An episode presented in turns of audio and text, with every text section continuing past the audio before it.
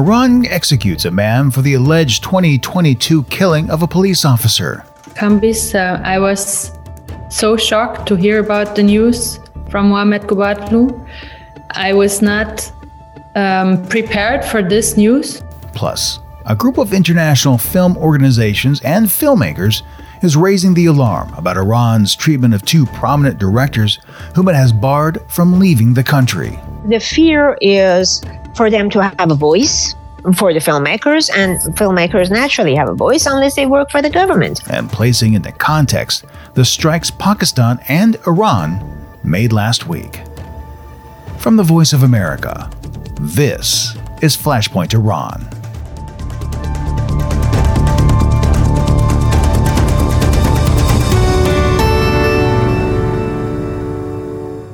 Hello, I'm Steve Miller, filling in for Michael Lipin.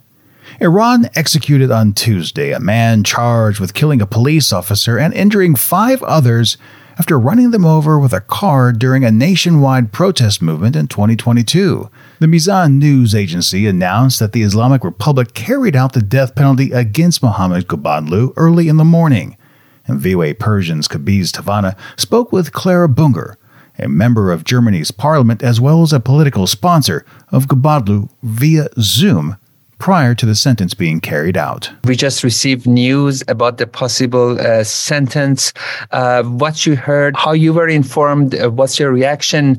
Uh, did you did you reach out or plan um, uh, anything uh, right after hearing the news about the sentence? Thank you so much, um, Kambiz. I was so shocked to hear about the news from Mohammad Ghobadlou.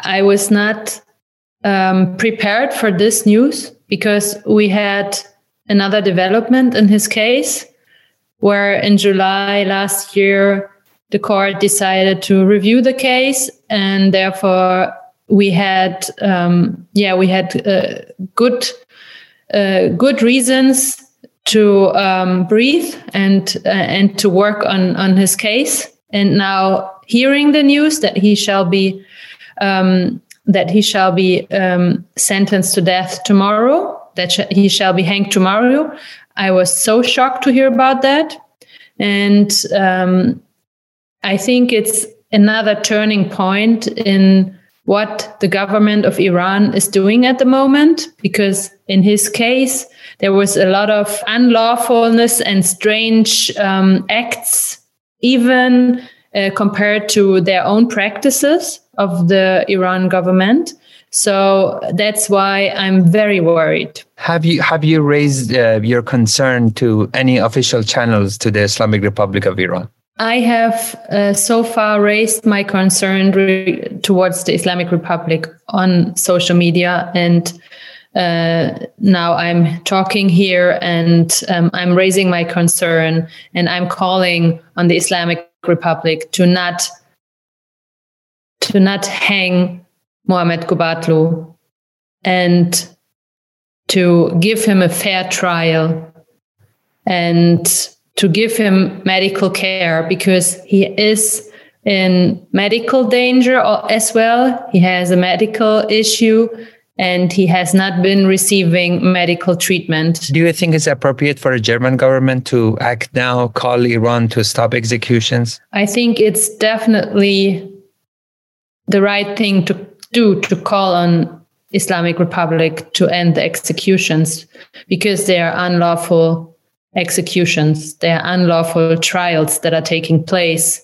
And those people that are political prisoners, they shall be freed and they shall receive a fair trial and a system where the rule of law is the base for decisions. And this is not the case. So, of course, Germany shall call on the Islamic Republic. Mm-hmm. Last question, if I may, um, Clara. Um, if you could directly talk to anyone um, Islamic Republic uh, who are making these decisions, what would be the direct message you're going to give? I would call on the Islamic Republic to end the executions, to end the taken hostage and prison of political activists, and to go with the rule of law. And Mohammad Ghobadlou, if you could tell them a direct, specific message. Mohammad is has been I'm I'm more than a year his political sponsor, and um, his um, his story was really touching, and so I'm really I'm really um, I'm really shocked, and I'm I'm very worried that he's in danger. And I can only say that we are thinking of him and that we are with him and that we are trying to push as much as possible in order to help him and his family. That was Clara Bunger, a member of Germany's parliament, speaking to VOA Persian reporter Kambiz Tavana over Zoom. Now, in addition to the death sentence for the murder, Ghobadlou also received a death sentence for corruption on earth. Rights group Amnesty International said Ghobadlou's right to a fair trial was violated, and his mental health was not taken into consideration by Iran's judicial system. Iran's Mizan news agency said those claims of mental disability were not supported, as the defendant had allegedly rejected them during his trial.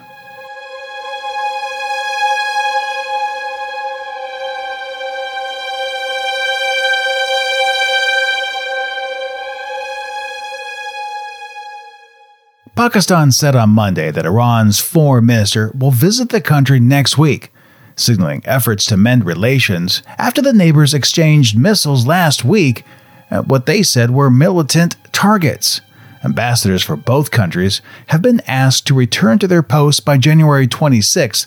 That's according to the Pakistani Foreign Ministry.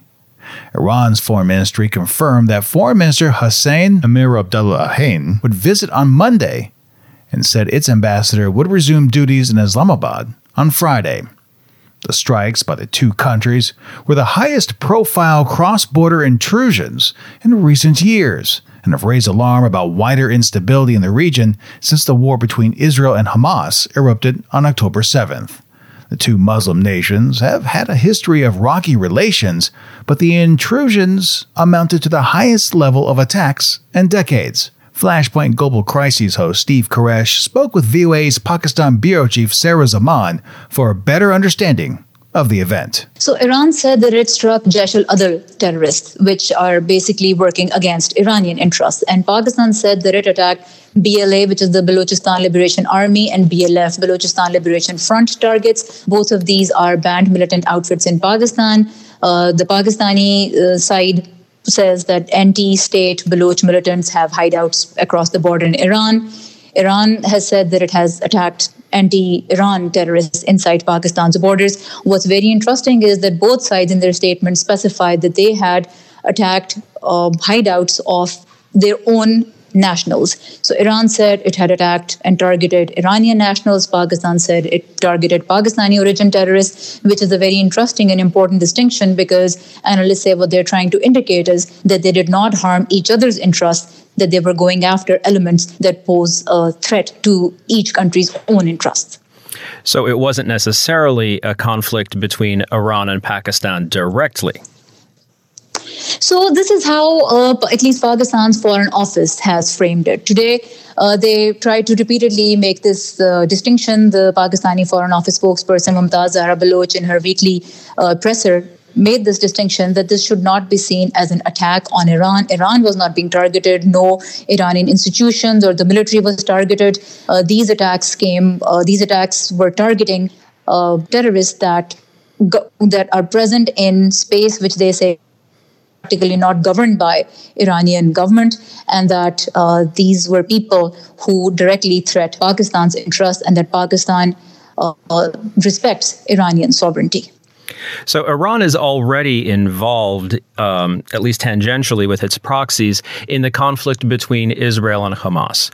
Is there a relationship between that conflict, Israel and Hamas, and what happened between Iran and Pakistan?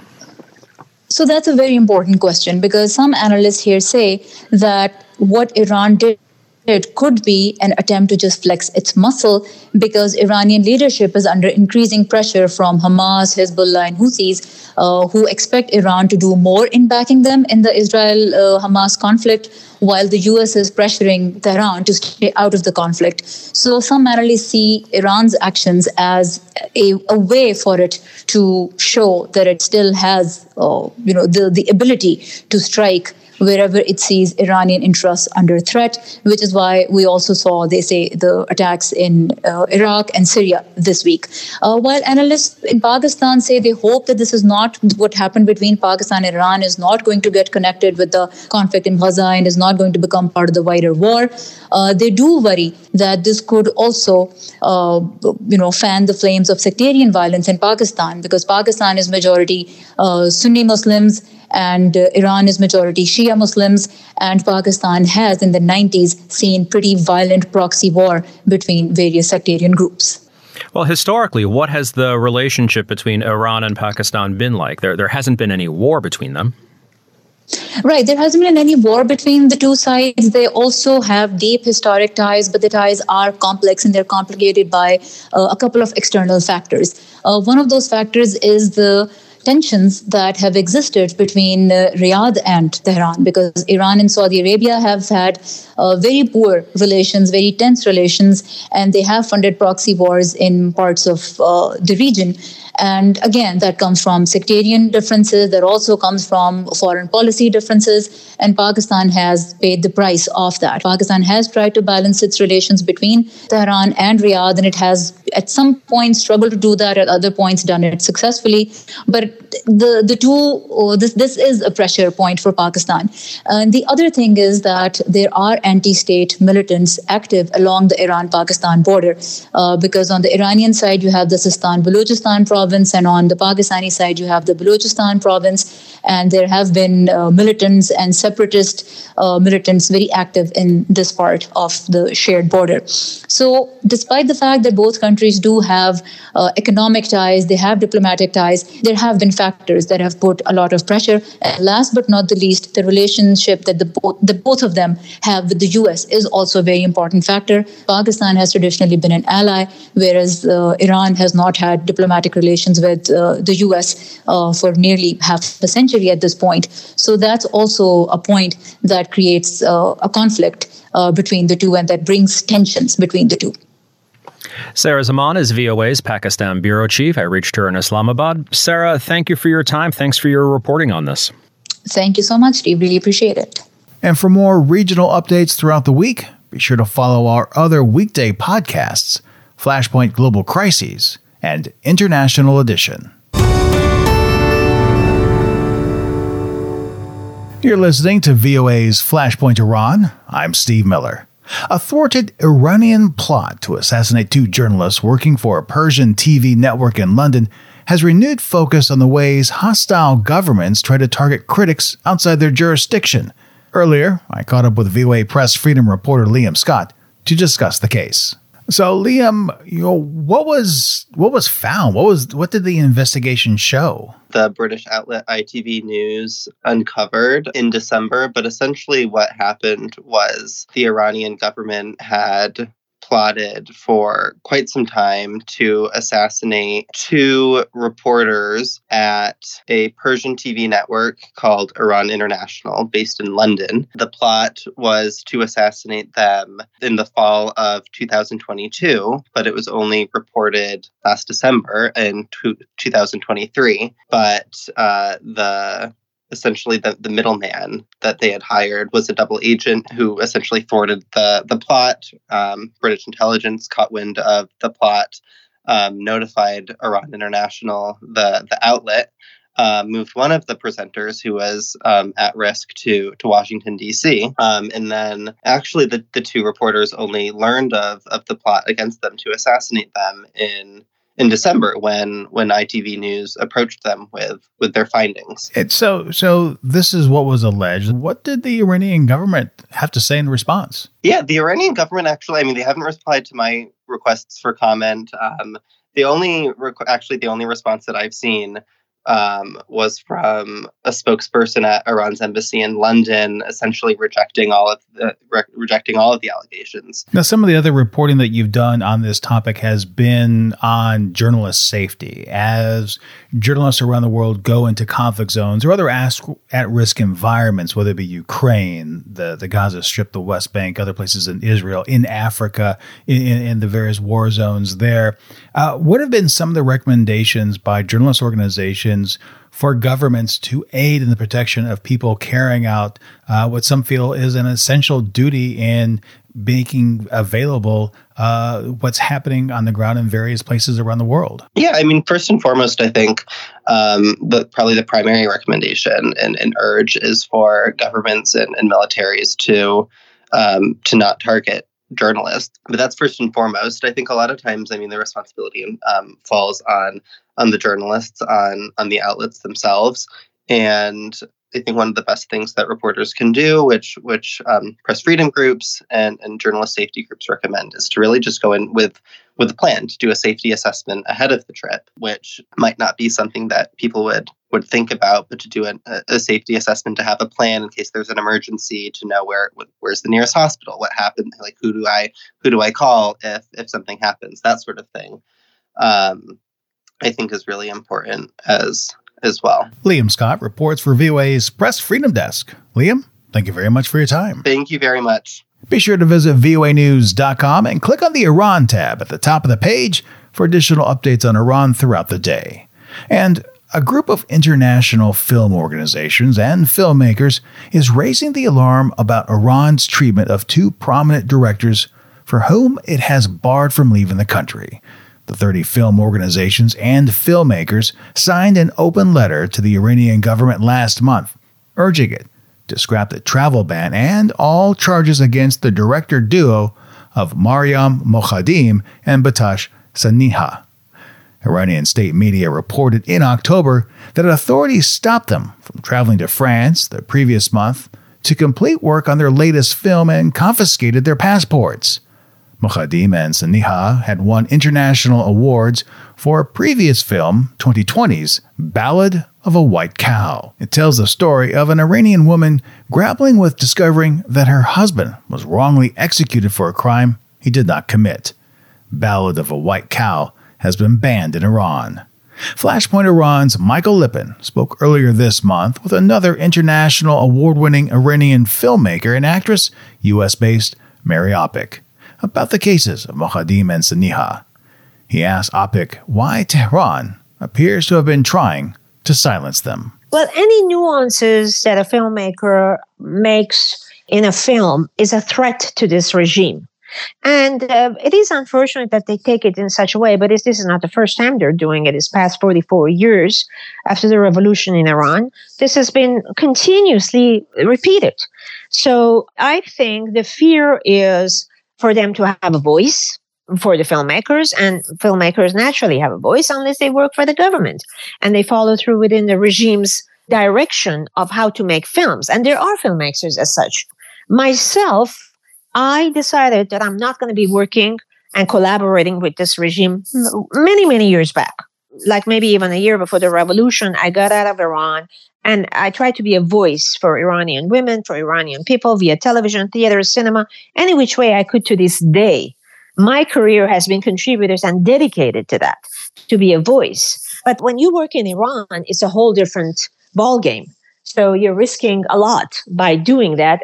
So I'm actually very proud of the filmmakers, Mariam and Behtash, and just anybody who's trying to be a voice. But naturally, when they're trying to do that, they're going to be detained and uh, put to prison and tortured and with false confession and whatever it is that that government is doing to shut them down.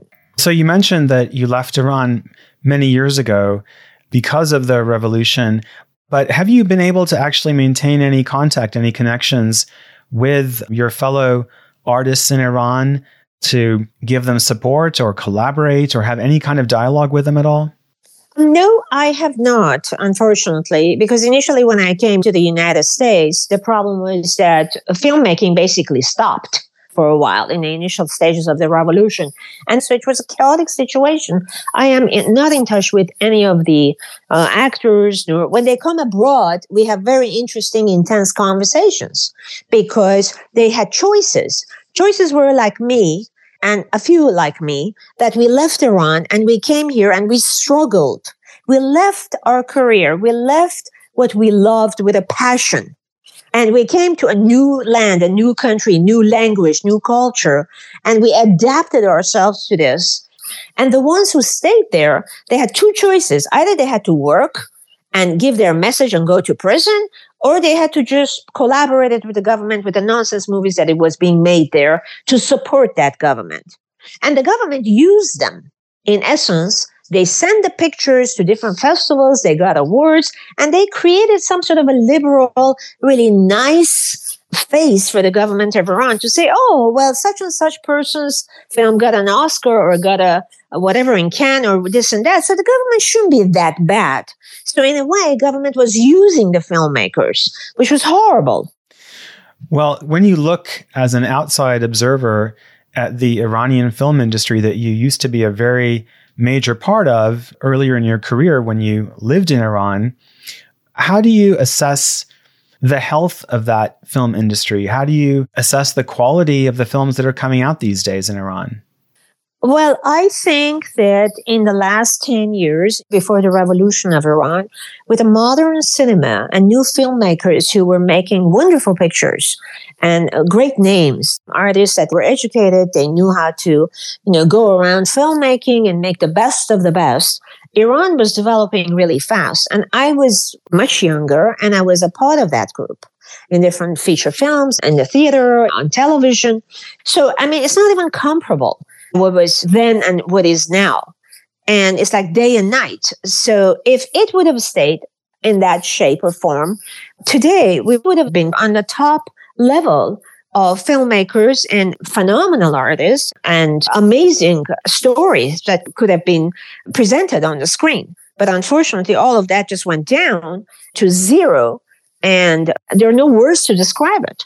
What happened to the cinema? However, I have to say, there are still filmmakers. There are phenomenal filmmakers in Iran. But how can you make your movies when you're being put in prison? you don't have a voice there. You know, how can you manage that? Because filmmaking is not an easy thing to do. You need the budget, you need a great uh, screenplay, you need a cast. So I am just, uh, you know, in tears for what's happening in Iran today and for the past four decades. Well, you and others have been very outspoken about this issue. What can you tell our audience about the activism, the efforts of yourself and other filmmakers in the West who want to try to help your counterparts back in Iran? What are you doing to help them? Well, as for myself speaking, for the past four decades, 40 years or so, I have been voicing this via theater. Plays like Beneath the Veil, which became Critics' Choice Award among the theater circle uh, at festivals, and just to voice it in English language in particular, because initially we started with the Farsi language, just serving our community, because theater became like a source that uh, we connected and we brought people together under the same roof in order to speak about our own issues. Then I went to another layer to make it in English so we can communicate the issues of Iran and the Middle East within the Western audience and within the American audience. And at that time, I had people coming backstage to me and say, uh, for the play Beneath the Veil, uh, which I wrote and directed, produced, and they said to me, truly, are these things happening in Iran? Are these things happening in the Middle East? Do they really stone women to death? Do they do this? Do they do that? And I said, yes. So it got people's attention. Precisely. But the point is that these were just small steps in order to create awareness, in order to create a thinking process, you know, because they were completely oblivious to what was happening in Iran. I think they still are because it's, it's like we're in la la land here and not understanding the depth of tragedy that is taking place in that country and including the depth of the issues that are so important worldwide. Iran has affected the whole world politically. So we have a podium, we have a stage. And I feel that it is our responsibility in order to do it as an artist, as human activism. Well, Mary Apick, international award winning Iranian actress and filmmaker and human rights activist, joining us on the line from Los Angeles. Thank you very much for speaking to Flashpoint Iran. thank you so much for having me, Michael. And that brings us to the end of this week's program. On behalf of Michael Lipin and everyone here at VOA, we thank you for listening and hope you join us again next week. Until then, I'm Steve Miller.